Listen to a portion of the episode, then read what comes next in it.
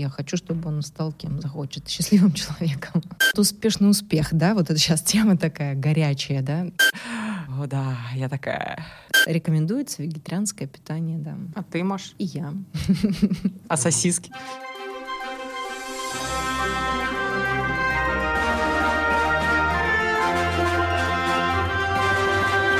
Привет, друзья! Вы слушаете подкаст «Зачем я это делаю?». Я Иван Нестратов. А выпуск подготовлен при поддержке компании «Клеверенс». «Клеверенс» — программы для штрих-кодирования и RFID. И у нас сегодня специальный выпуск, где мы обсуждаем разные темы с моей соведущей Еленой Тишковой. Лен, привет. Привет, Иван. Вы знаете, мы долго думали, обсуждали, кого же позвать и какую тему обсудить нашего следующего специального выпуска. И я думаю, что тема, которая нас всех тревожит, победы, и мы решили назвать ее «Зачем я побеждаю?». И позвать не просто там кого бы, да, а мы позвали очень опытного человека в сфере побед. Мария Шалимова. Мария Шалимова — это преподаватель йоги, аштанга-йога. Маша, привет. Привет, ребята. Маш, в двух словах расскажи, что такое вообще аштанга-йога и чем ты занимаешься? Ну, начнем с того, что вся йога аштанга-йога, да, это восьмиступенчатая йога, да, которая включает в себя разные аспекты, не только физический аспект, но и всевозможные первые ступени, да, это яма и нияма. Это, например, некоторые ограничения, да, которые необходимо соблюдать для того, чтобы двигаться дальше в своем, не знаю, развитии. И следующая ступень — это нияма, это то, наоборот, что нужно делать. Я не буду подробно об этом рассказывать, чтобы это не превратилось прям в лекцию по йоге. Только третья ступень — это асаны, соответственно, это вот формы всевозможные телесные. И дальше идет там пранаяма и так далее. То есть вся йога, в принципе, включает в себя эти аспекты. Но вот то, чем я занимаюсь, это... Да, расскажи. Подробнее, да, это аштанга-йога в традиции Шри Кришна, Паттабхи Джойса, да, соответственно. Угу. А у тебя есть какой-то уровень там вообще, что это, или как класс, или как это назвать, чин, может быть, или звание? Ну, я имею право преподавать аштанга-йогу второго уровня. Ну, условно говоря, это первую-вторую серию. Всего серий 6. То есть 6 сезонов, ты на втором сезоне. Ну, что-то вроде того. Как «Игра престолов». Да, какое-то время это важно, да, то есть, потому что это ценится во всем мире, да, потому что когда ты куда-то приезжаешь, или кто ты, что ты, где ты, в целом существует определенный сайт, как раз Шарата Джойса, на котором собраны все преподаватели во всем мире. И это просто подразумевает под собой следующее, что ты, где бы ты ни был, ты приедешь в любую страну, придешь к этому преподавателю, и это будет именно то самое. Угу, то есть такой Uber по йоге, да? Рекламная интеграция. Бегемот и колесо. Чтобы достичь дзена, йог погружается в нирвану, а клиенты компании «Клеверенс» выбирают немного другой путь. Они просто исключают ошибки при отгрузках на 100% и больше не беспокоятся о возвратах. А зачем?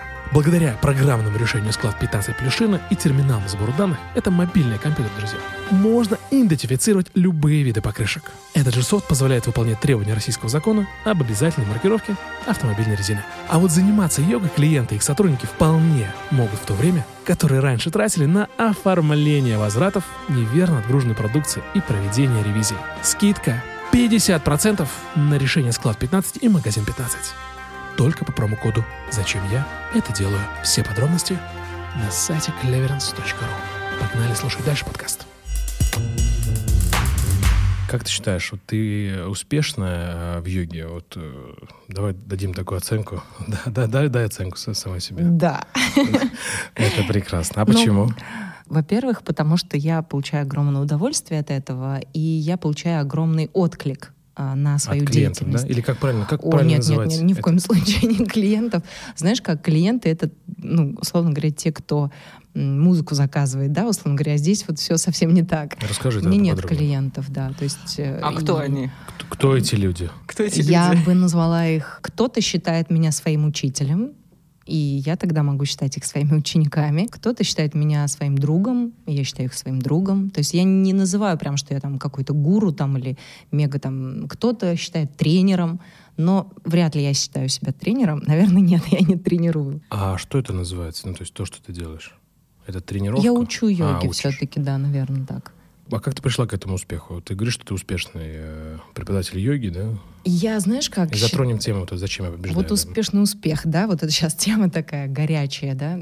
И вот этот успешный успех... Наверное, когда люди что-то делают вот именно ради успеха сразу, да, вот хочу, не знаю, там быть самым... Всегда будет кто-то еще лучше. Ну, то есть что это такое? Это какое-то очень относительное понятие. В целом я начала это делать просто потому, что мне было это очень интересно. И я этим очень горела и горю до сих пор.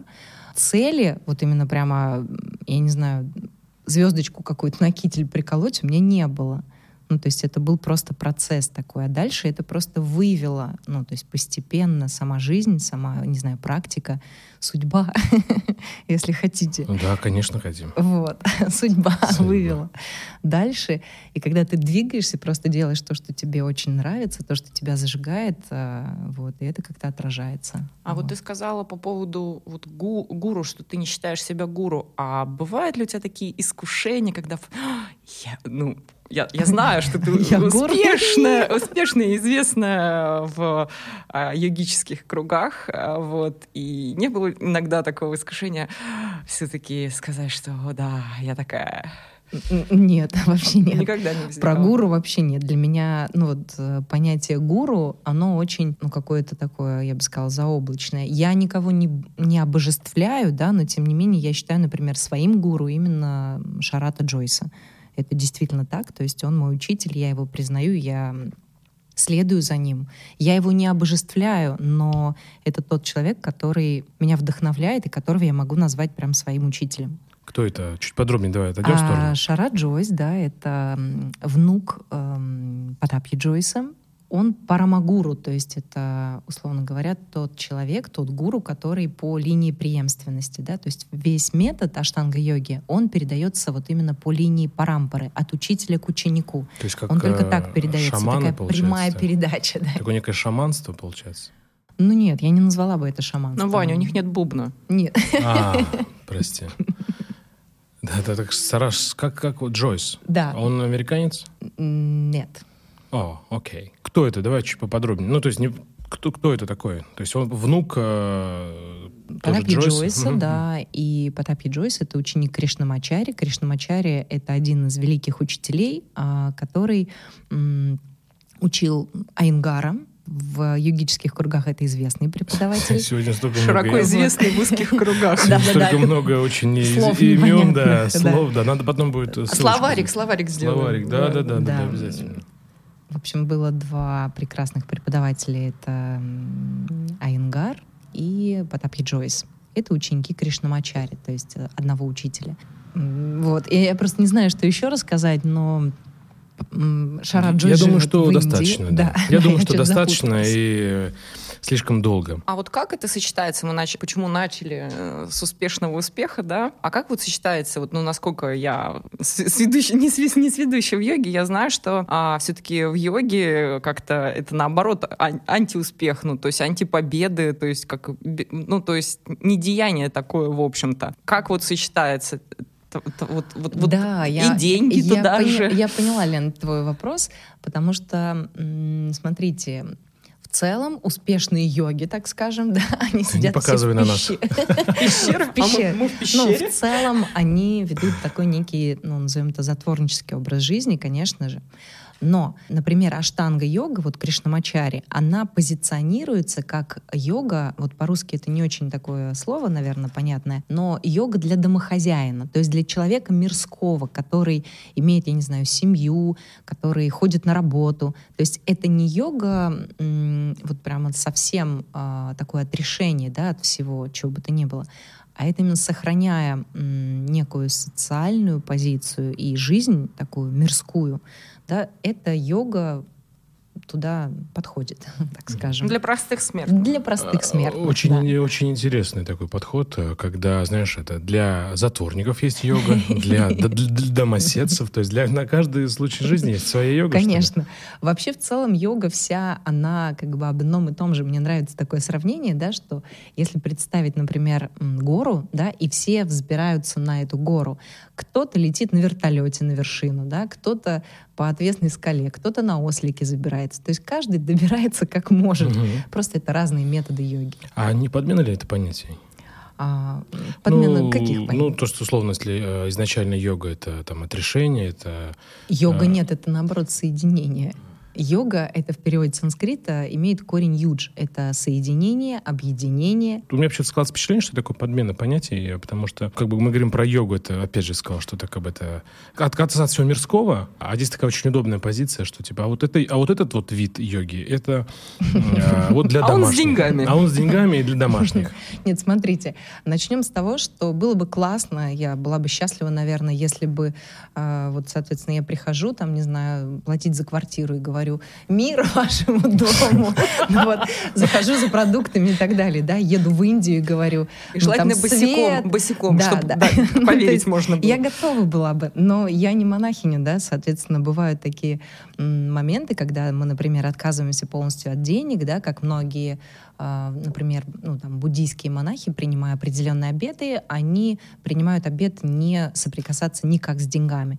И даже если они куда-то едут или где-то путешествуют, то это их везут. Ну, их кто-то сопровождает, их кто-то частный обеспечивает, водитель, так скажем. Такое тоже бывает. Но в целом это не так. И вот эта вся, знаете как, вот эта вся духовность, да, вы можете столкнуться с тем, что... И у меня, кстати, такой этап тоже был. Когда я думала, что это все должно быть бесплатно, вот как я могу вести йогу, да, там, и платить денег, брать за это деньги. То есть в той же серии, да, как вот батюшки все ездят на мерседесах. Мы пошли уже в такую очень тонкую грань, скользкую тему. Да, давайте тогда, Маш, я понял смысл йоги, наверное. Философию-то понятно, там, ну, то есть очень близка с религией все-таки. Йога вне религии. Вне религии? Йога вне религии. Мне нравится как раз та позиция, то, что, например, говорил Паттабхи Джойс. Он говорил о том, что неважно, как бы, какую религию вы придерживаетесь, конечно же, многие, ну, там, покровитель, например, йогов — это Шива, это индуизм, но, тем не менее, вы можете обращать себя, свои мысли, свое, не знаю, там, сердце именно к тому, в кого вы верите. Ну, то есть вот так. Угу. А ты православная, правильно? Я православная, угу. Да. Пасху отмечаешь? Да. Сегодня вербное воскресенье. Поздравляю вас. Поздравляю всех, друзья, вас. Но это в записи выйдет попозже, поэтому... Хорошо, а тогда в чем смысл? Тогда вот ты как йогиня, правильно я называю? Да. Да? Угу. То есть вот с этой всей толерантностью главное не ошибиться сейчас. В чем смысл жизни для тебя? Вот как вот йогиня? Ух ты, какой вопрос. В чем для меня смысл жизни? Может, их несколько. Их несколько, перекладываю, наверное, сейчас, да. вот такой с элементами йогического, да. Какой там смысл вот в этом? Я не могу назвать, вот несмотря на то, что вроде бы как мы определились, да, что я там йог, йогиня, да, и несу это в массы, условно говоря. Смысл жизни мой в том, чтобы, не знаю, обрести уроки, которые мне даны здесь. Здесь это на земле? На земле. А ты веришь в перерождение? Я верю в перерождение. А как у тебя сочетается православие, вот православие, вот деньги и перерождение? У меня так много всего сочетается, вы не представляете. Да. Я уже представляю. Вот, у меня много всего сочетается, все совсем дружит внутри меня. Так вот я и говорю про подмену понятий, мне кажется, нет? Да, я не исключаю. Я на пути, я еще в пути. К исцелению? Да, к исцелению. И исцеляю все время, ну, через... Исцеляя себя, я исцеляю и других. То есть я могу делиться только своим опытом. Вот то, что я прям прожила, прочувствовала, я могу этим делиться. То есть что со мной происходит. И этим я и занимаюсь. То есть я не рассказываю о чем-то, что я сама не делаю. И это всегда слышно. Как, например, у Пелевина в книге его прекрасной «Поднимаясь на гору Фудзи», что-то такое, вот это я забыла, я давно читала уже, там есть прекрасный такой момент, когда спрашивают, а зачем вы приглашаете каких-то гуру индийских сюда? Ведь любой московский йога-тичер, ну, как там называется, йога-тичер может сказать все то же самое, все, что скажет этот индийский гуру. И там такой прекрасный ответ — то, что многие повторяют это просто как попугаи, да, и в этих словах нет силы, нет энергии. Основы нет, да? Нет основы, нет прожитого опыта. А вот как раз индийский гуру, когда что-то произносит, даже те же самые слова, они обладают энергией. Я не претендую на то, что я индийский гуру, но многое, что я рассказываю, это то, что я прочувствовала на собственном опыте. А скажи, сколько лет ты занимаешься йогой? Некоторые начинают считать, вот этот классный вопрос, Лен, я каждый раз тоже считаю, потому что время-то идет, я как-то посчитаю, да, сколько лет, а потом оно все двигается и двигается. Это как есть анекдот такой, сколько вам лет? 18. Вы же говорили, 3 года назад, что вам 18.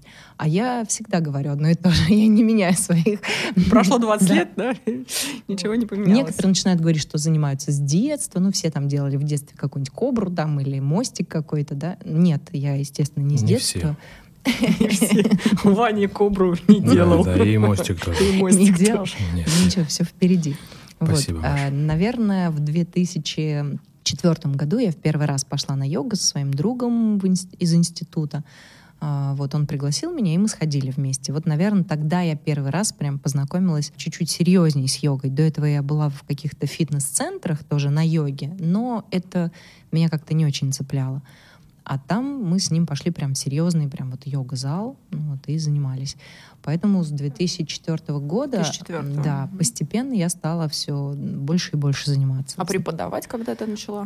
Прям серьезно преподавать, именно уже с правом преподавания. Угу. Именно я отучилась в аштанга-йога-центре в Москве сначала, в течение года. А с 2008, по-моему, или 2007... Но это не так важно. Давай все-таки я предлагаю вернуться к нашей теме. Наша тема «Зачем я побеждаю?». Да. С точки зрения философии йоги и с точки зрения вообще этой философской темы, все-таки у нас подкаст больше для бизнеса. Это бизнес-подкаст. Как применима философия йоги, например, в бизнесе, на твой взгляд? Ты же, по сути, тоже как бизнесмен. Все-таки у тебя же и курсы там продаются, и ты же за деньги работаешь. Я работаю за деньги, да. Мне нравится, знаете, какое понятие тоже, например, про самоценность.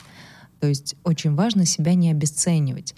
Мне понравился такой момент, например, даже как определять стоимость чего бы то ни было, даже своих уроков, своих, назовем это, услуг, если мы будем так говорить, да, но я тоже не называю это услугами, потому что я очень рада, что сейчас я могу как раз выбирать своих учеников. То есть я не буду преподавать за деньги кому бы то ни было. То есть мне нельзя... Ты мне не нравишься, я не буду тебе... типа того, да. Коварная. Мне нельзя купить, да. То есть какие бы деньги мне не предлагали, я не буду сейчас называть имен, но даже... просто цифры очень... тогда. Просто цифры тогда назови. Чтобы мы просто понимали, от чего ты отказалась. Насколько ты бескорыстна. Это сколько? Я бескорыстна. 1 миллион рублей? Абсолютно. А если бы, правда, реально пришел к тебе человек, который тебе очень не понравился, и сказал: Маша, за одно занятие буду платить тебе 1 миллион. Одно занятие за 1 миллион я бы провела. А он говорит, а я хочу... 50% отдала бы на благотворительность. А я хочу, говорит, каждую неделю с тобой за 1 миллион заниматься. Зачем? Нет. То есть это, на мой взгляд, это не стоит. Я бы не знала, куда тратить эти деньги, наверное. Маша, советик, который ты не просила. Если вдруг будут такие клиенты, ты не готова. Я готов выучиться и за такие деньги проводить эти курсы. Ваня сделает кобру, наконец-то. Я наконец-то сделаю мостик и кобру.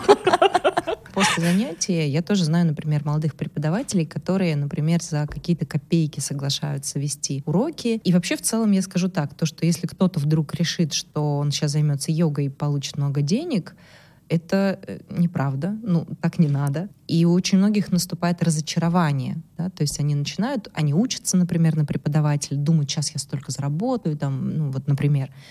Но это не так, нет. Это действительно достаточно невысоко оплачиваемая работа, достаточно трудная, потому что, например, если вести групповые уроки, то много не заработаешь на этом. Просто я смотрю на тебя и не скажешь, что это трудно очень. Это как комплимент. То есть... Благодарю тебя, но в целом я просто вышла сейчас на такой режим преподавания, когда мне максимально комфортно это, и... Я просто езжу с семинарами в разные другие города, например, или веду персональные уроки. В этом основной доход. Так вернемся к вопросу. Все-таки опять... Я избегаю. Бизнеса для бизнеса. Я просто не знаю, что такое бизнес. Я не знаю, что посоветовать. Да ладно, сама им занимаюсь. Не знаю. Да, просто успешная бизнес-вумен Мария Шалимова. Это случайно вышло. У меня просто в астрологии все планеты стоят в доме работы. Так как ты думаешь? Никуда не денешься, да? Да, я вот даже никуда не денусь. Но если мы говорим о философии йоги, применимо в бизнесе. Давай не в бизнесе, в работе. Вот к этой истории. Вот, например, я могу... Просто приходит сейчас в голову для меня следующее. То, что есть такой пункт как раз в Нияме, да, это Ишвара Пранидхана. Это посвящение своей деятельности или своей практики, или чего бы то ни было, Господу, назовем это так. Вот так.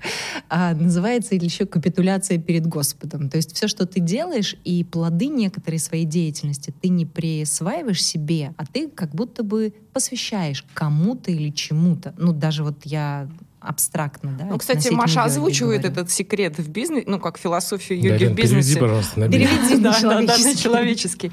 Маша говорит о том, что когда ты одержим какими-то вещами и очень хочешь чего-то, особенно там денег, да, вот, власти и так далее, да, вот, то это очень сильно мешает этого достигать. Поэтому это о непривязанности к результату, от получения удовольствия от процесса и неожидания, грубо говоря, за это что-либо.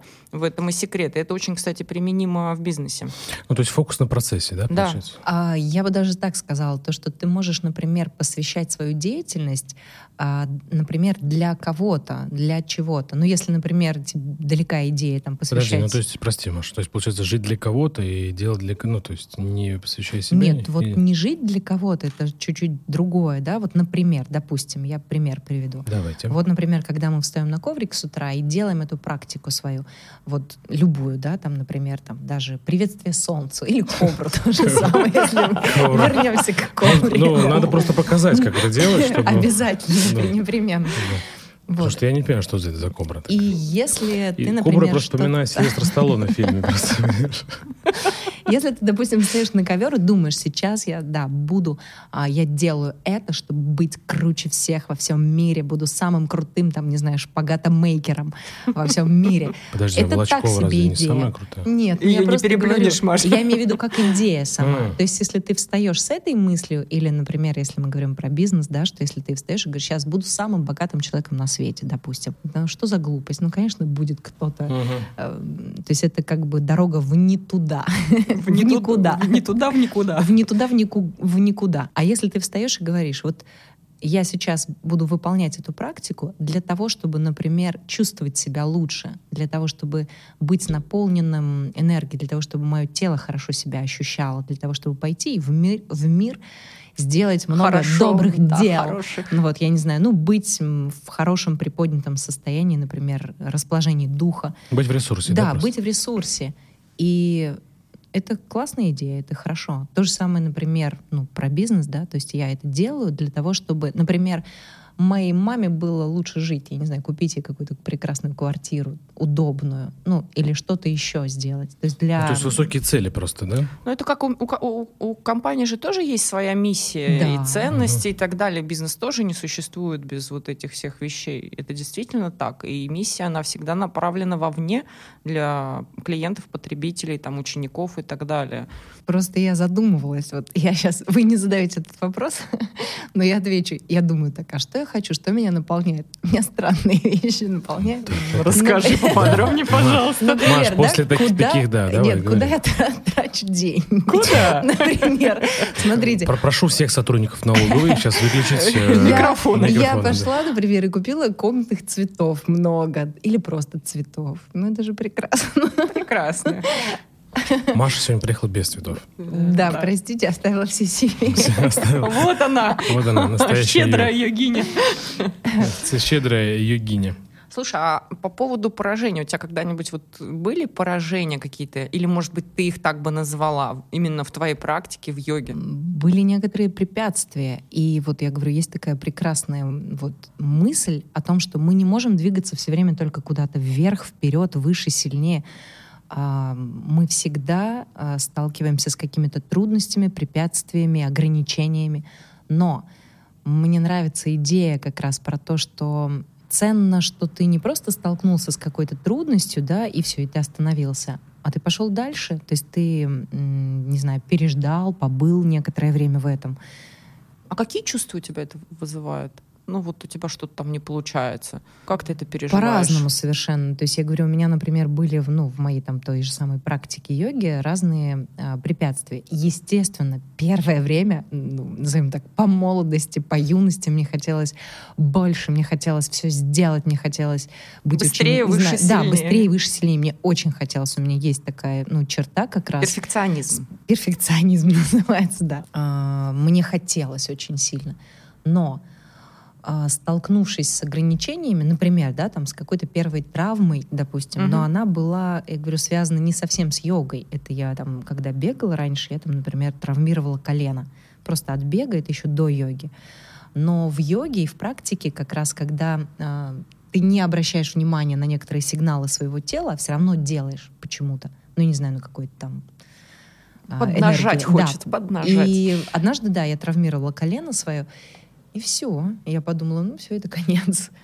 А, кстати, что ты тогда почувствовала, что делать дальше? Меня вообще? Это никак не остановило. То есть я внутри была совершенно спокойна, потому что, например, тоже мой учитель Шарата Джойс, он говорит о том, что вы же все равно дойдете до какого-то пика в своей практике, а потом просто время, не знаю, старость, возраст, ограничения, да. Возраст будут вас направлять ниже. И что он говорит? Вы прекратите йогой заниматься, если вы асаны, перестанете делать. И это не так, конечно же. То есть в целом наша практика потом сводится к тому, что мы просто садимся и находимся в состоянии в определенном. То есть давай подытожим, ты сделал какую-то черту, то есть не париться на то, что у тебя не получается, и идти дальше, или слушать свой организм, или слушать себя, внутреннее «я». Я скажу так, то, что вот это состояние спокойствия, то есть что мы делаем? Мы каждый день на коврике сталкиваемся с определенными ограничениями. И здесь очень важно иметь уважение к своему телу. То есть не внутренний достигатор говорит тебе «давай, поднажми, делай, сломай себе колени, будем в лотосе сидеть».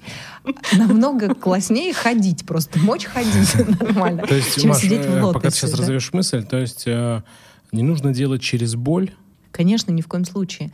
Но я скажу так, что иногда только через боль происходит, да, трансформация. Угу. А где почувствовать это можно грань? А это знание или карма. Вот и весь ответ. Сломался, все, такая у тебя плохая карма. Вот у тебя карма. Учитель поможет, вот если так честно, то есть через некоторый опыт, если ты найдешь человека, которому ты доверяешь, он тебе подскажет. Если ты сам запутался немножко, не понимаешь, ты дожимаешь или нет, или, что тебе делать. Вот за этим и нужен учитель, потому что понятное дело, что мы иногда можем запутаться немного. Как определить лень и что я не должен это делать? Как распознать, что или страх. Не через боль, а смотрите, через лень? Есть такая классная фраза, что мы вот эти некоторые манипуляции йогические, да, со своим телом, асаны, да, мы называем практикой.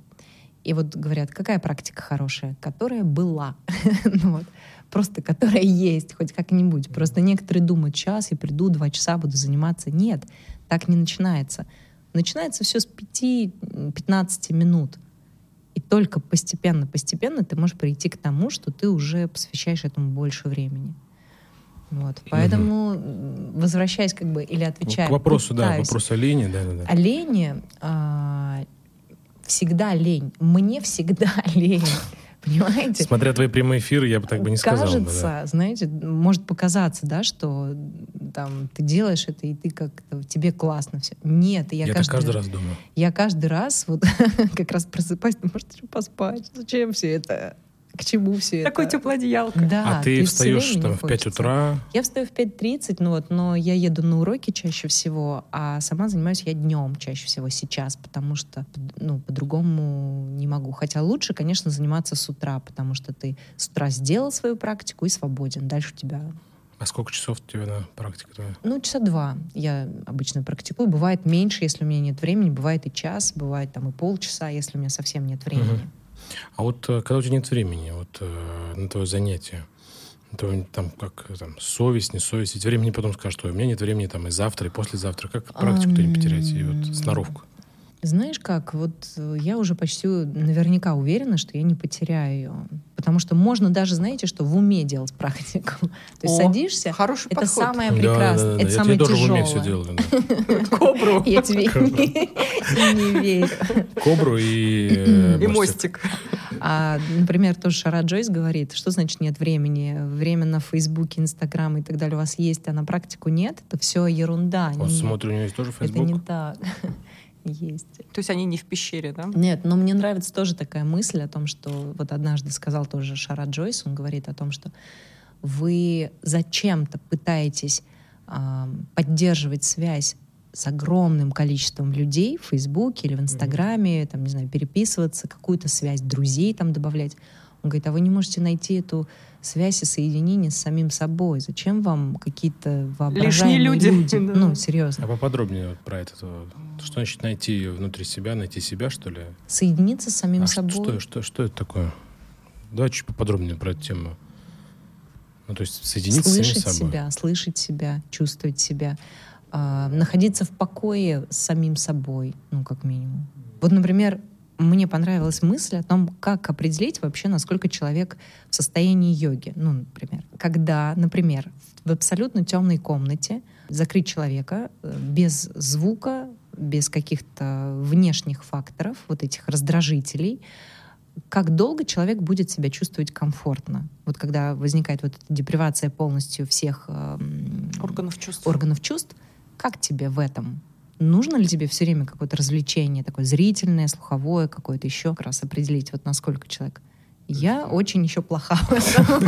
Но открою секрет, их единицы, потому что человеческое... Мы так устроены, что нам нужны постоянно внешние раздражители, и мы без них сходим с ума. Ну, что-то вроде того. Ну да, то есть если закрыть человека, да, у него поедет крыша. Тренируемся постоянно. В закрытой комнате? Да. А есть такая, кстати, практика? И вот я как раз еще отвечу про то, что мы делаем каждый день, да, вот ты спросил, что делать там с болью, например, или идти там в это или нет. Вот, например, каждый день мы сталкиваемся с этими препятствиями некоторыми. То есть я, например, делаю свою практику до того момента, когда я уже прям вот реально не могу сделать какую-то асану. Асана — это движение какое-то? Асана — это форма определенное тела. Это удобное, неподвижное положение тела. Выглядят они иногда крайне неудобно. Не очень удобно. Да, но задача как раз вот в этой асане обрести такое усилие без усилия. То есть асана, совершенная усилием без усилия, то есть когда форма есть, мышцы какие-то включены, но усилия у тебя нету уже в этом. То есть ты в покое, в состоянии покоя находишься. Вот, и я работаю над этим. А все йоги вегетарианцы, да? Я не знаю. Нет, просто, они просто все очень стройные, да. И как питаются йоги? Ну, рекомендуется вегетарианское питание, да. А ты, Маш? И я. А сосиски? Вкусные сосиски. Белорусского вокзала. Беляши. Я нет. Мне нравится идея про то, что мы едим. Я иногда себе ее повторяю как мантру. Не хочу быть сосиской в тесте вокзала, да. Вот. Это же Ахимса, правильно? Лозой. Ахимса — не причинение вреда живому. Да, не насилие. А комаров ты не убиваешь? Интересный вопрос. Смотрите, стараюсь не убивать, разгонять их. Иногда мне нравится такая позиция, например, как сказал один мой тоже прекрасный знакомый, он говорит, я сначала предупреждаю их в комнате, улетайте отсюда, сейчас включу фумигатор, буду вас, условно говоря, тут будет химия, вы можете умереть, вот, открывать окно, кто не спрятался, я не виноват. Слава богу, мы комары не отвечают, да. Это уже хорошо. И мне, кстати, на эту же тему однажды я вспомнила одну историю, когда я была на випассане, это такая... практика медитации, соблюдение молчания и проведение медитации по 10 часов в день приблизительно. И монахиня Титамеда, она сказала о том, что она была где-то как раз на Ладоге, по-моему, в палатках спала, и там была семья, которая очень сильно убивала комаров. Ну, прям она войну там с ними устроила. Она говорит, зачем же вы их убиваете? Не убивайте их. Она буддистка. И они говорят, ну они же кусаются, это же больно, и все. Она говорит... ну и ладно, я готова отдать все свое тело, чтобы они меня съели, да лишь бы было все хорошо. И она говорит, зря я это сказала. На утро, она говорит, я проснулась, видимо, все комары Ладоги услышали, говорит, мой призыв.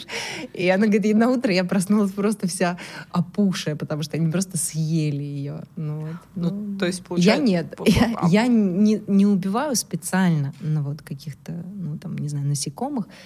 Да, надо уточнить. Да, не убиваю я, но... фумигаторы могу включить в Индии. Ай-яй-яй-яй, портишь ты свою карму. Да, давайте вернемся все-таки к нашей теме, зачем я побеждаю. Вот все-таки, если мы говорим, Маша, про победы, для тебя победа, что это? Вы знаете, для меня победа в непобеде. Вот что для меня большое усилие. Потому что я внутри... Так, давай чуть поподробнее. Да. Я что-то прям вообще... Вот и завернула. Для меня, вот смотрите, если для некоторых людей, например, сделать свою практику, например, хорошо, или там сделать что-то совершенно, это прям усилие, то для меня усилие — это сделать несовершенно. То есть я такая отличница внутренняя, ну, наверное, по своей какой-то структуре. И для меня стоит огромных усилий сделать что-то, отпуская себя, позволяя себе сделать достаточно хорошо. Не совершенно, лучше всех и все такое, а достаточно хорошо. И вот это отпускание внутреннее, что мне не надо никому ничего доказывать, оно очень освобождающее. А доказывать что? То есть ты считаешь, что мы все доказываем, да? Нет, я не считаю, что...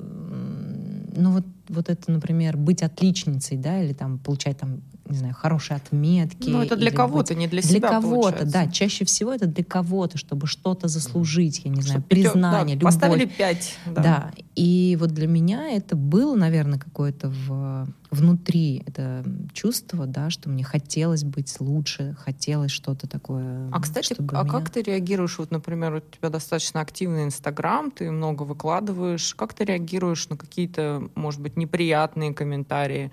Там ведь есть разные люди. Очень мало. Вообще, вот представляете, это, наверное, ну, правда, собралась моя аудитория, потому что я даже иногда просто отписываю от себя, говорю, людей. То есть есть такие, кто... А так можно отписывать? Да, можно отписывать. А чаще всего мне почему-то это забавно, ну, потому что это разбавляет, это как перец разбавляет, это слишком сладенький супчик. Вот. И чаще всего... А, знаете, что мне понравилась такая идея? Я тоже прочитала в одной какой-то умной книге, не назову автора, потому что не помню просто источник. Когда вы получаете критику какую-то, посмотрите, от кого вы получаете эту критику. И если, например, кто-то говорит вам о том, что ты там плохо выполняешь, я не знаю, там плохо поешь, ты смотришь, думаешь, кто это тебе написал? Ну, кто, какая-то великая певица, ну, то есть педагог по вокалу, кто это написал? Если это написала какая-нибудь баба Дуся из соседнего подъезда... А чаще так и бывает, кстати. Да, то как бы тебе важно это. То есть мне нравится принимать критику от того, на кого я хочу быть похожим, кто является для меня авторитетом. Вот так я скажу.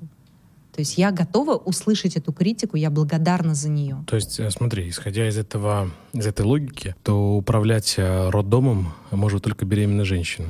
Подожди, сейчас мне надо осмыслить.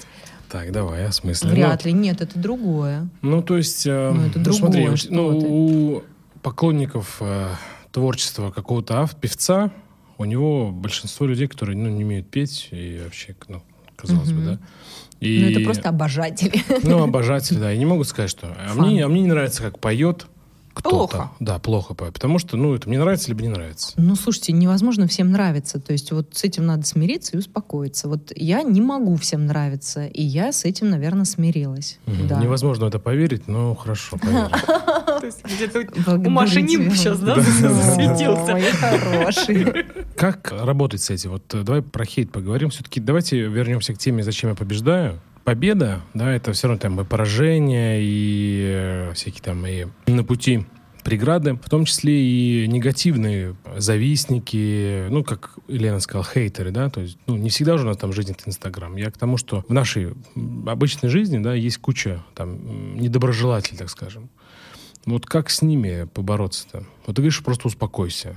Да. Мне нравится такая мысль, опять же, о том, что все люди, которых мы встречаем, это отчасти наши зеркала. И когда я вижу каких-то людей, я понимаю, что, например, тот, кто на меня наехал, да, то я думаю, так, а что во мне сейчас, что я такое притянула, ну, условно говоря, то есть что со мной происходит? И я замечаю, что я, например, не реагирую на что-то, если я в очень таком гармоничном состоянии, я понимаю, что человек в состоянии радости, какой-то, не знаю, удовлетворения внутреннего, он не будет негативить сильно. То есть, ну, это просто как неестественно. Я не буду говорить, что я сейчас такая святая, да, но у меня есть это внутреннее сострадание к людям, что что-то происходит с этим человеком. То есть это не на меня.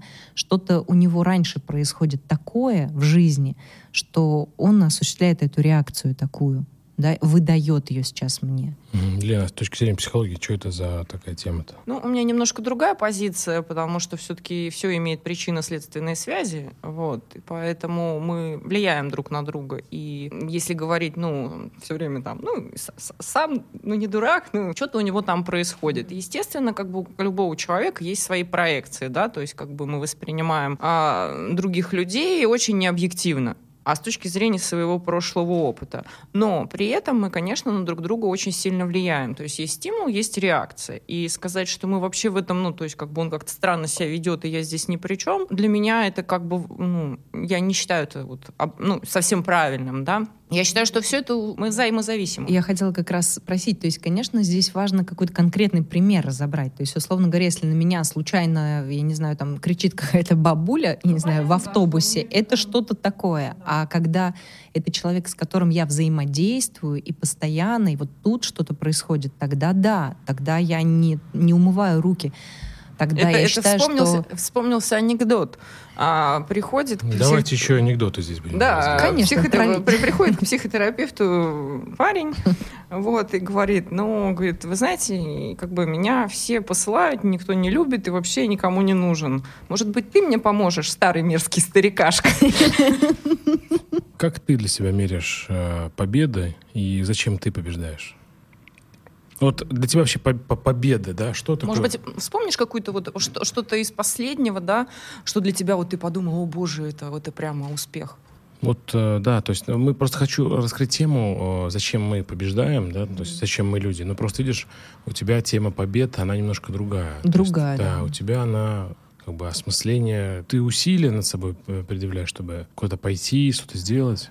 Ну, смотрите, для меня, например, я вспомню свою такую, условно говоря, первую победу, да, вот если говорить про йогу, которую я прямо внутренне записала сама себе победой, да, это правда.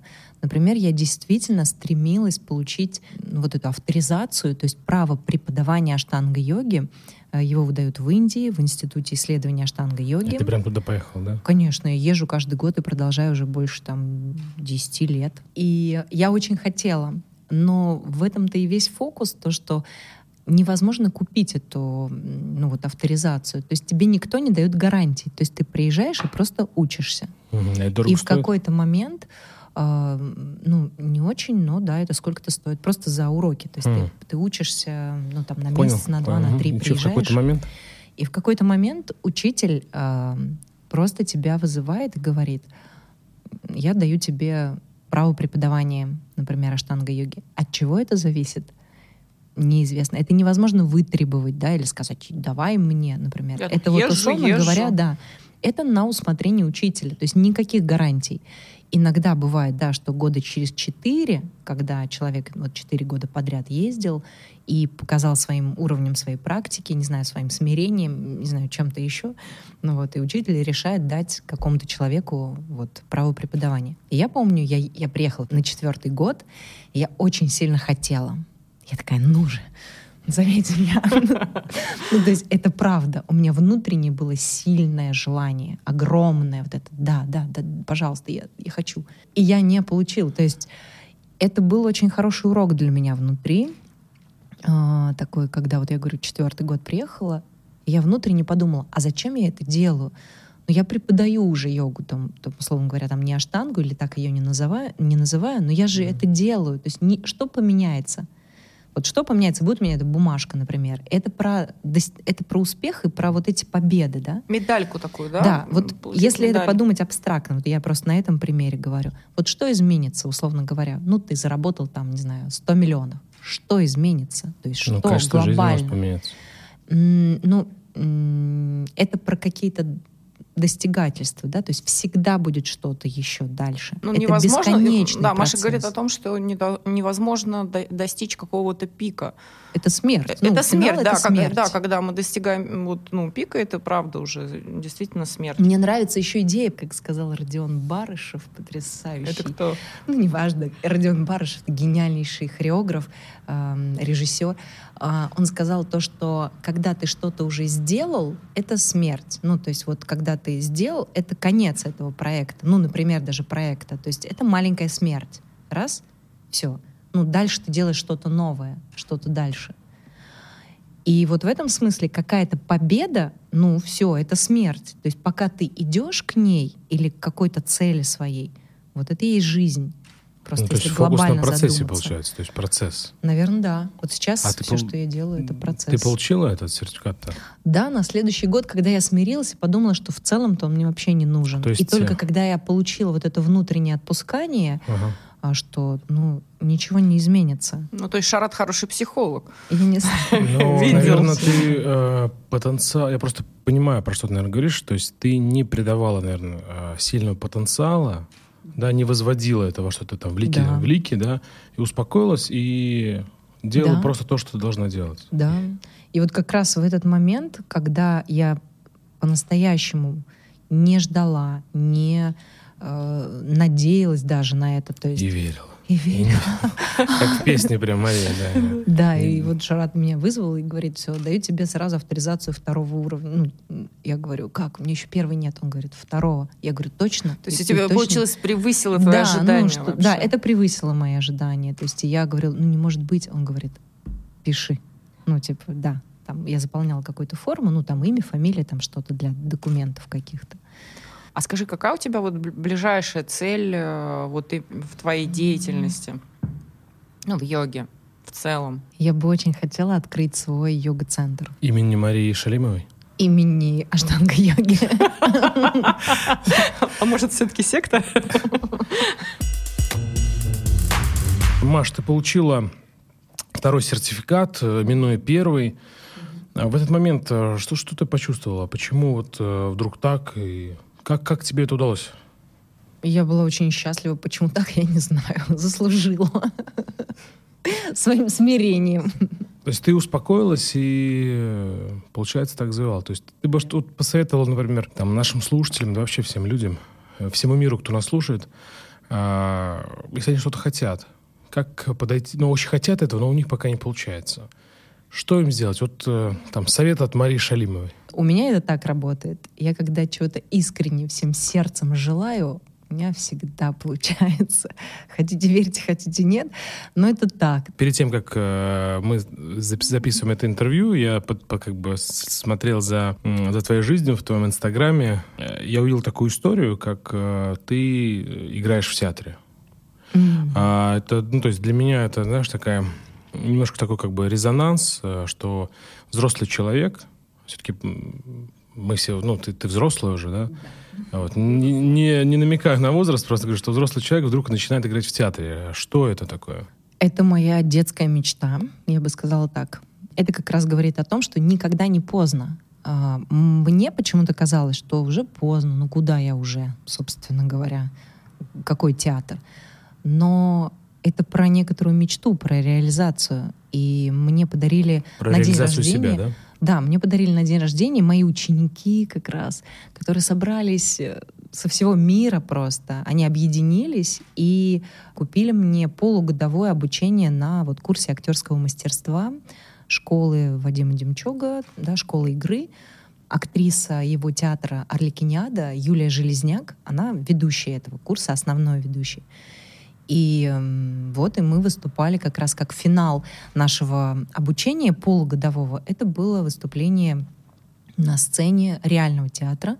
Мы играли спектакль реальный, с билетами, говорю, со зрителями, со звукорежиссером, со световиком. И это прекрасно. И я не думала, то есть даже когда я туда шла, я не думала, опять же, что это мне даст. Это дало мне такую... возможность какой-то возможность самовыражения, вот так я бы сказала. Это самореализация твоя? Это можно ли назвать это победой? Внутри меня, я говорю, знаете, это тоже так странно, это вот про вот эту отличницу, когда я такая, а это считается или нет? А вот тут, блин, ну как бы это прям достаточно уже оно или еще нет? Или еще чуть-чуть поднажать. Или надо в МХАТе сыграть. Ну то есть вот это опять же про то, что ну невозможно, ну что... Каждый человек всегда себе ставит какую-то новую планку. А это разве не принятие ли себя, вот эту вот историю? Что достаточно ли вот это? Или МХАТ? Вот мне достаточно. Вот это я опять же скажу. А что, не хотела бы в МХАТе? Не факт, я не знаю. Я не думала об этом, но мне достаточно. То есть если раньше, будучи еще там школьницей, мне казалось, что я гениальна, то сейчас мне так не кажется. То есть сейчас мне кажется, что это... Скромно. Нет, то есть сейчас мне так не кажется. То есть сейчас мне кажется, что нет, кто я, что я не могу. Ну как бы у меня другое, у меня, мне кажется, более реальное восприятие себя. То есть я уже понимаю, что надо очень много работать, нужно обладать каким-то невероятным талантом. Чтобы выделиться, но, да? Вот да, это, на этом условно поприще. Говоря, на своем каком-то вот именно для души, так скажем, как Юля шутит, Железняк, говорит, мамина радость. Когда среди своих собрался, все похлопали, все счастливы, выступил, стишок прочитал. Нет, но мы все равно выходим на какой-то такой, ну, взрослый все равно, достойный уровень такой, вот. Для меня это да, какая-то внутренняя такая радость. А какая у тебя там радость. Цель? Вот с этой деятельностью? Найти, наверное, безопасный выход всем своим творческим внутренним потоком. Вот так я бы сказала. Потому что меня же тянет, ну ты видела, ты знаешь, меня, Лена, о том, что мне тянет там и танцевать, и стихи читать. А еще и... да, плясать охота, да? Да. Драм-кружок, кружок по фото, хор-кружок, мне петь охота. За кружок по рисованию даже все голосовали, вот это так. Это из букварядку? Ну что-то откуда-то, да. Это, возможно, даже да, не оборотно. Минутка поэзии. Минутка поэзии с Марией Шалимовой. Да. Так, ну для тебя что это? То есть... для меня это огромная радость. Это, то есть я как будто, знаете, что не могла сама себе позволить. То есть мы начинаем, например, мы люди взрослые, да, у нас там работа, дела какие-то, семья, там, и я думала, что нет, я и так слишком много, слишком прекрасно живу, праздно, ну, то есть радостно. Я делаю много того, что мне нравится. Я подумала, это уже будет, наверное, у меня нет времени на это. Опять же, время всегда найдется. То есть это отговорка. Да. И, я просто чуть переиграла, да, я там, условно говоря, отменила один свой урок персональный, и вместо этого урока я стала в это время заниматься театром. Вот так я поговорила с своим учеником, он меня с Богом отпустил, сказал, что хотя разрешаю йога вам, Мария. И Бог это... А, кстати, йоги ставят какие-нибудь цели? Есть какая-то вот постановка цели в практике, например? Или это как-то хаотично? Вот я не могу говорить за всех. Я у себя как-то. Мы говорим про себя. Я ставлю цель некоторую, да. Я ставлю цель обретения внутреннего, покоя, гармонии. И моя цель — это прекращение колебаний ума, таких явных, сильных. Можешь пример привести? Пример прекращения колебаний ума? То есть, это очень такие... Смотри, просто я это вот очень сейчас... широко, да. Маш, смотри, мы просто, как я человек, наверное, все-таки больше из бизнеса, да, у нас там все эти измеримые показатели, все измерить, все цифры. Ну, то есть, если ты там... просто это для меня... ты просто говоришь, что вот он на меня посмотрел и дал сразу второй уровень. А я, например, вот, если я взял человека на работу... Не можешь просто посмотреть. Да, я говорю, посмотрел на меня, вот, все, ты прошел с 5 на 40, так, на тебя смотрю, а ты не прошел, но... Как человек, работая, да, поймет, нравится, не нравится, понятным. То есть, мне кажется, это очень непонятно. Это и очень непонятно. Неизмеримо, да. Неизмеримо. Смирись, Ваня. Это, знаешь, сколько платить за квартиру? Я подумаю и скажу. То есть нету какой-то... Почувствуй. Вот такой... Или ответить, я стремлюсь к этому. Очень все какое-то такое размытое, волшебное, воздушное. Такие так какие-то... и есть. Ага. Все. Понятно. То есть давайте тогда просто так и оставим, что это такое, как факт. Надо принять, что это все воздушное, неизмеримое, где-то высоко, нельзя измерить, нельзя понять. Просто, когда мы не можем измерить, непонятно, как идти. А идти куда? Что ты имеешь в виду? Куда я, например, иду и как я иду? Цель, да, ты говоришь, чтобы мозг там не колеблился, или как там? Не колебался. Не колебался. Заколебался. Я наблюдаю за своим состоянием внутренним, то есть это для меня как некоторый показатель. То есть был такой момент, когда, например, вот у меня был маленький ребенок, мой ребенок был еще маленьким, сейчас там ему 6 лет, когда он был совсем маленьким. Я просыпалась рано утром и делала свою практику, хотя я не высыпалась абсолютно, да, как многие там родители.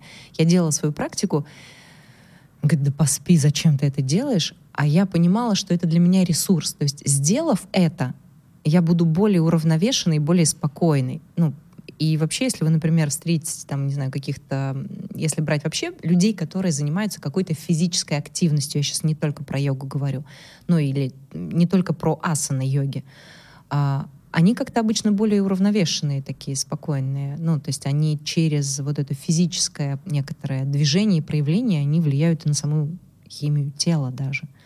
То есть более... Вот это даже так работает.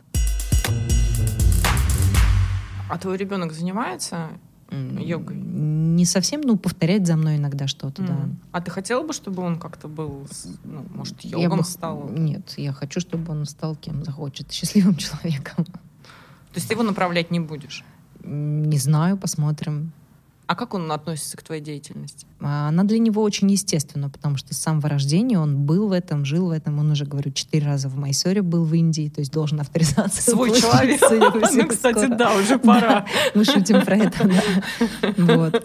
Ну, как бы он живет в этом, да. То есть он, я не могу сказать, вот это как просто естественная среда для него. То есть он часто приходит там на мои занятия, я его беру с собой, например. Вот. Он тоже вместе с тобой повторяет все делает? Повторяет иногда, но я его не заставляю. То есть он берет, например, коврик, иногда что-то делает, тоже какие-то асаны повторяет, мантры поет иногда. Прикольно. А вы поете мантры? Мы немножко поем, да. А слушай, кстати, вот по поводу йога-студии, это для тебя будет как, бизнес? Ни в коем случае. Да боже ты мой! А когда у тебя в планах открыть йога-центр? Когда Бог даст.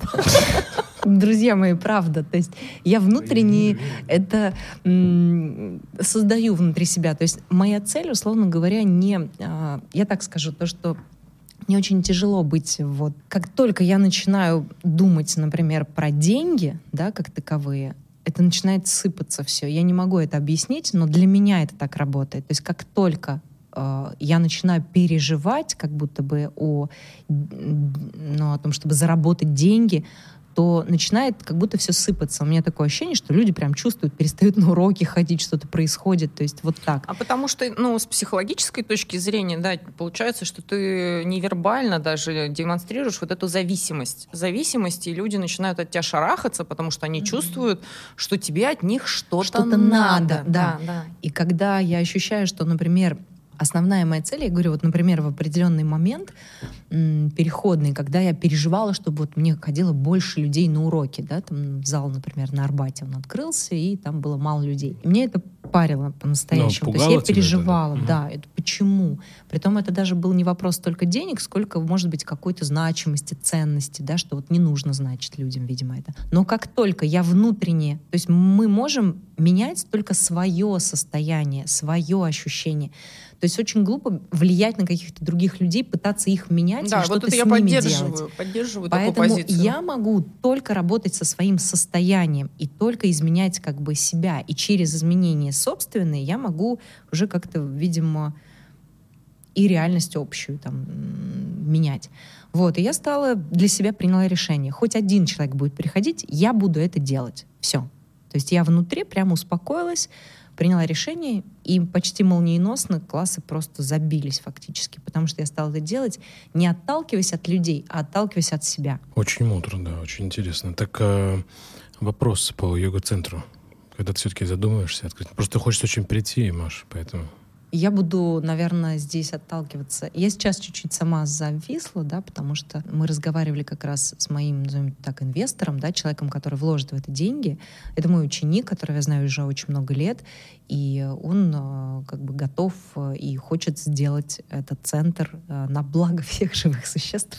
Вот так и комаров, скажем, в том числе. Да, и это действительно, я вижу, как йога меняет жизнь людей, как йога меняет состояние людей, как йога меняет То есть мы еще не видели Ваню после кобры, он очень сильно изменится. Да, еще, я еще ни разу в жизни не занимался йогой, поэтому я думаю, что да. Приходи. Приду. Поэтому, смотрите, да. То есть он проинвестирует в ученика? Конечно, да. Когда же? В следующем году. Угу. А как твои родители относятся к твоей деятельности? Муж?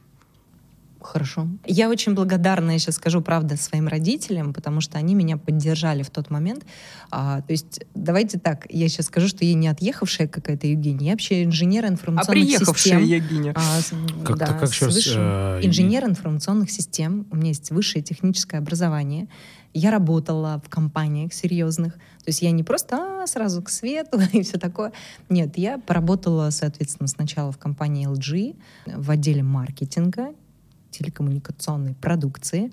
Вот я работала, и там мы делали дела важные, серьезные.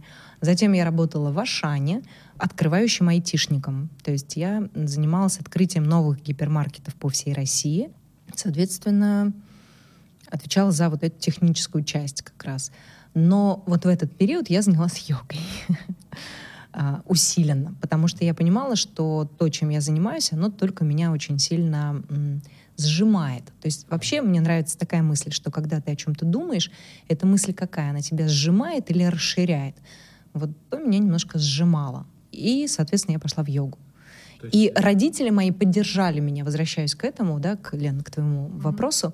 Я чувствовала, что мне вот плохо, мне нехорошо, то есть меня угнетает, мне очень стрессово работать в постоянном аврале каком-то, в постоянном давлении на других людей, сроки, сделайте что-то, а вы сделали там кто-то. Это было тяжело, именно эмоционально. И я поняла, что я могу пойти в эту сторону, я могу дожимать людей, я могу быть такой, но я не хочу.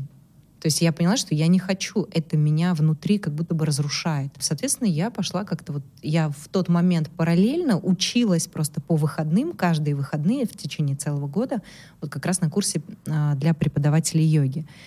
И так совпало просто, что я решила уйти просто.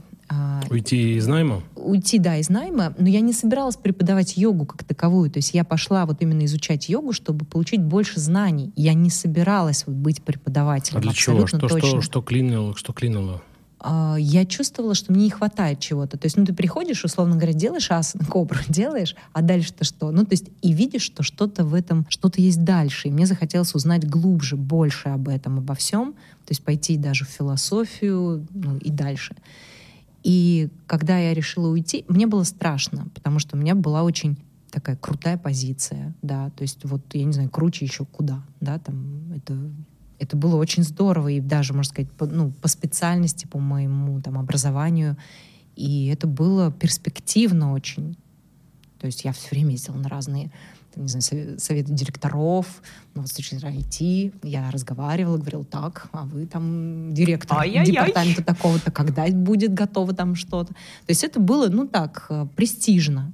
Уходя оттуда, мне было страшно. И я спросила маму, спросила папу, я жила с родителями на тот момент, я говорю, мам, что, мне уходить или нет? И мама мне сказала тогда, она меня поддержала, она говорит, конечно, уходи, делай то, что тебе нравится. Мы тебя в крайнем случае покормим с папой. То есть она меня поддержала. Вот. И я так ей благодарна, потому что я ни разу не пожалела об этом. Очень трогательная такая история. Вопрос еще один возник. Про театр. Вот если представить, что... Я знаю, что ты поступала в театральный. И... Ничего себе. После школы, вот когда я думала, что я великая актриса. Так, давайте сейчас это обсудим. Да. И если бы, все сложилось, и ты реально бы поступила, и представить, что есть третья точка, и ты видишь вот эти два пути, ты актриса, и ты, твоя жизнь сейчас, йога, все как есть сейчас. Вот ты из этой третьей позиции, что бы ты выбрала? Как есть сейчас. То есть ты бы однозначно, как я сейчас. Наверное, потому что это более понятно и осязаемо. Наверное, ты прав, Вань, потому что мне кажется, что сейчас я это вижу очень отчетливо.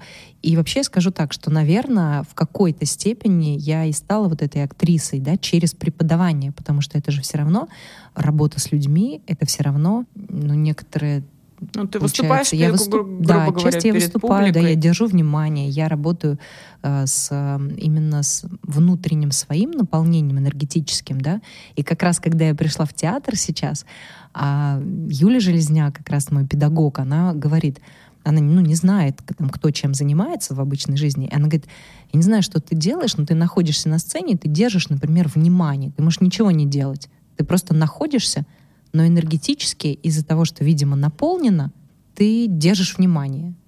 Ну, то есть вот так. Это работает. А дальше ты пойдешь в актрисы?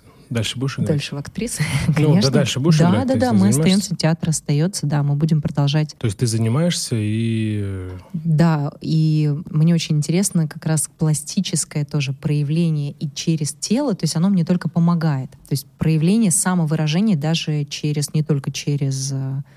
Там, голос, например, через какой-то такой посыл, но также телесный. И вот йога мне очень помогает в этом, потому что согласованность того, что ты говоришь, с как ты двигаешься, да, это же очень важно про органику на сцене и вообще органику жизни. То есть твой голос, да, или даже твой внутренний голос, когда ты молчишь, но как бы ты говоришь телом, да, такой получается, язык тела. Маш, ты знаешь, уже в завершении хотел бы... не думал, что буду этот вопрос задавать, потому что обычно не на специальных выпусках я этот вопрос не планировал задавать. Но мне просто очень интересно. Скажи, а зачем ты это делаешь? Вот ты преподаешь, чтобы что? Работаешь, чтобы что? Там, живешь, чтобы что? Вот зачем ты это делаешь? Какой твой смысл? Какие ценности? Вот интересно послушать тебя. Мне очень важно, наверное, находиться в состоянии радости, счастья и некоторые пользы. То есть мне очень важно быть полезной. Мне важно, вот если говорить про миссию, да, зачем я это делаю, то количество, не знаю, осознаний каких-то и обратной связи, когда люди ко мне приходят и благодарят за то, что они чувствуют, то, что в них меняется. Но моей целью не является что-то изменить в людях. То есть моей целью является просто поделиться своим опытом, что для меня работает, что я чувствую, как мне. И когда для людей это является некоторой опорой, да, то я счастлива. Я вижу просто, как это влияет на других людей и на себя. И это тебя наполняет и дает энергию, ресурс. Да, очень сильно. Спасибо тебе большое. Спасибо, Маш, что пришла. Спасибо, что поделилась своими смыслами. И мы сегодня разбирали тему «Зачем я побеждаю?». Надеюсь, что мы смогли с вами разобрать и поговорили, как йога помогает нам в бизнесе. И... Но сегодня, да, была тема парадокса на самом деле, потому что мы столкнули, как сочетаем несочетаемое, да, то есть йога, победа, бизнес. Но на самом деле, да, в современном мире оно очень взаимосвязано, и очень многие вещи, их действительно можно использовать в бизнесе. И сейчас очень компании любят вообще заказывать разные практики для своего персонала, в том числе там йога, и там стояние на гвоздях и так далее. Вот, поэтому это очень плотно вошло в нашу жизнь. Соглашусь, да. Маш, для тех наших слушателей, для нашего мирового сообщества. Если кто-то захочет вдруг позаниматься йогой, как тебя найти? Расскажи, пожалуйста. Я преподаю в Пране. Это йога-центр на Войковской. Вот, пожалуйста, приходите. Можно найти тебя можно в Инстаграме, да? В Инстаграме можно, Мария Шалимова. Друзья, вы все слышали. Подписывайтесь на Машу. Спасибо большое, что были с нами, Маша. Спасибо тебе. Спасибо вам большое. Мне было так приятно с вами поговорить. Мне тоже очень было приятно сегодня разговаривать с вами и обсуждать тему «Зачем мы побеждаем?» в подкасте «Зачем я это делаю?». Друзья, это был подкаст «Зачем я это делаю?». Я Иван Нестратов и Елена Тишкова, коуч и психолог. Друзья, не забывайте подписываться, ставьте нам оценки, комментируйте, делитесь подкастом в социальных сетях. Пока-пока. Пока-пока. Пока-пока.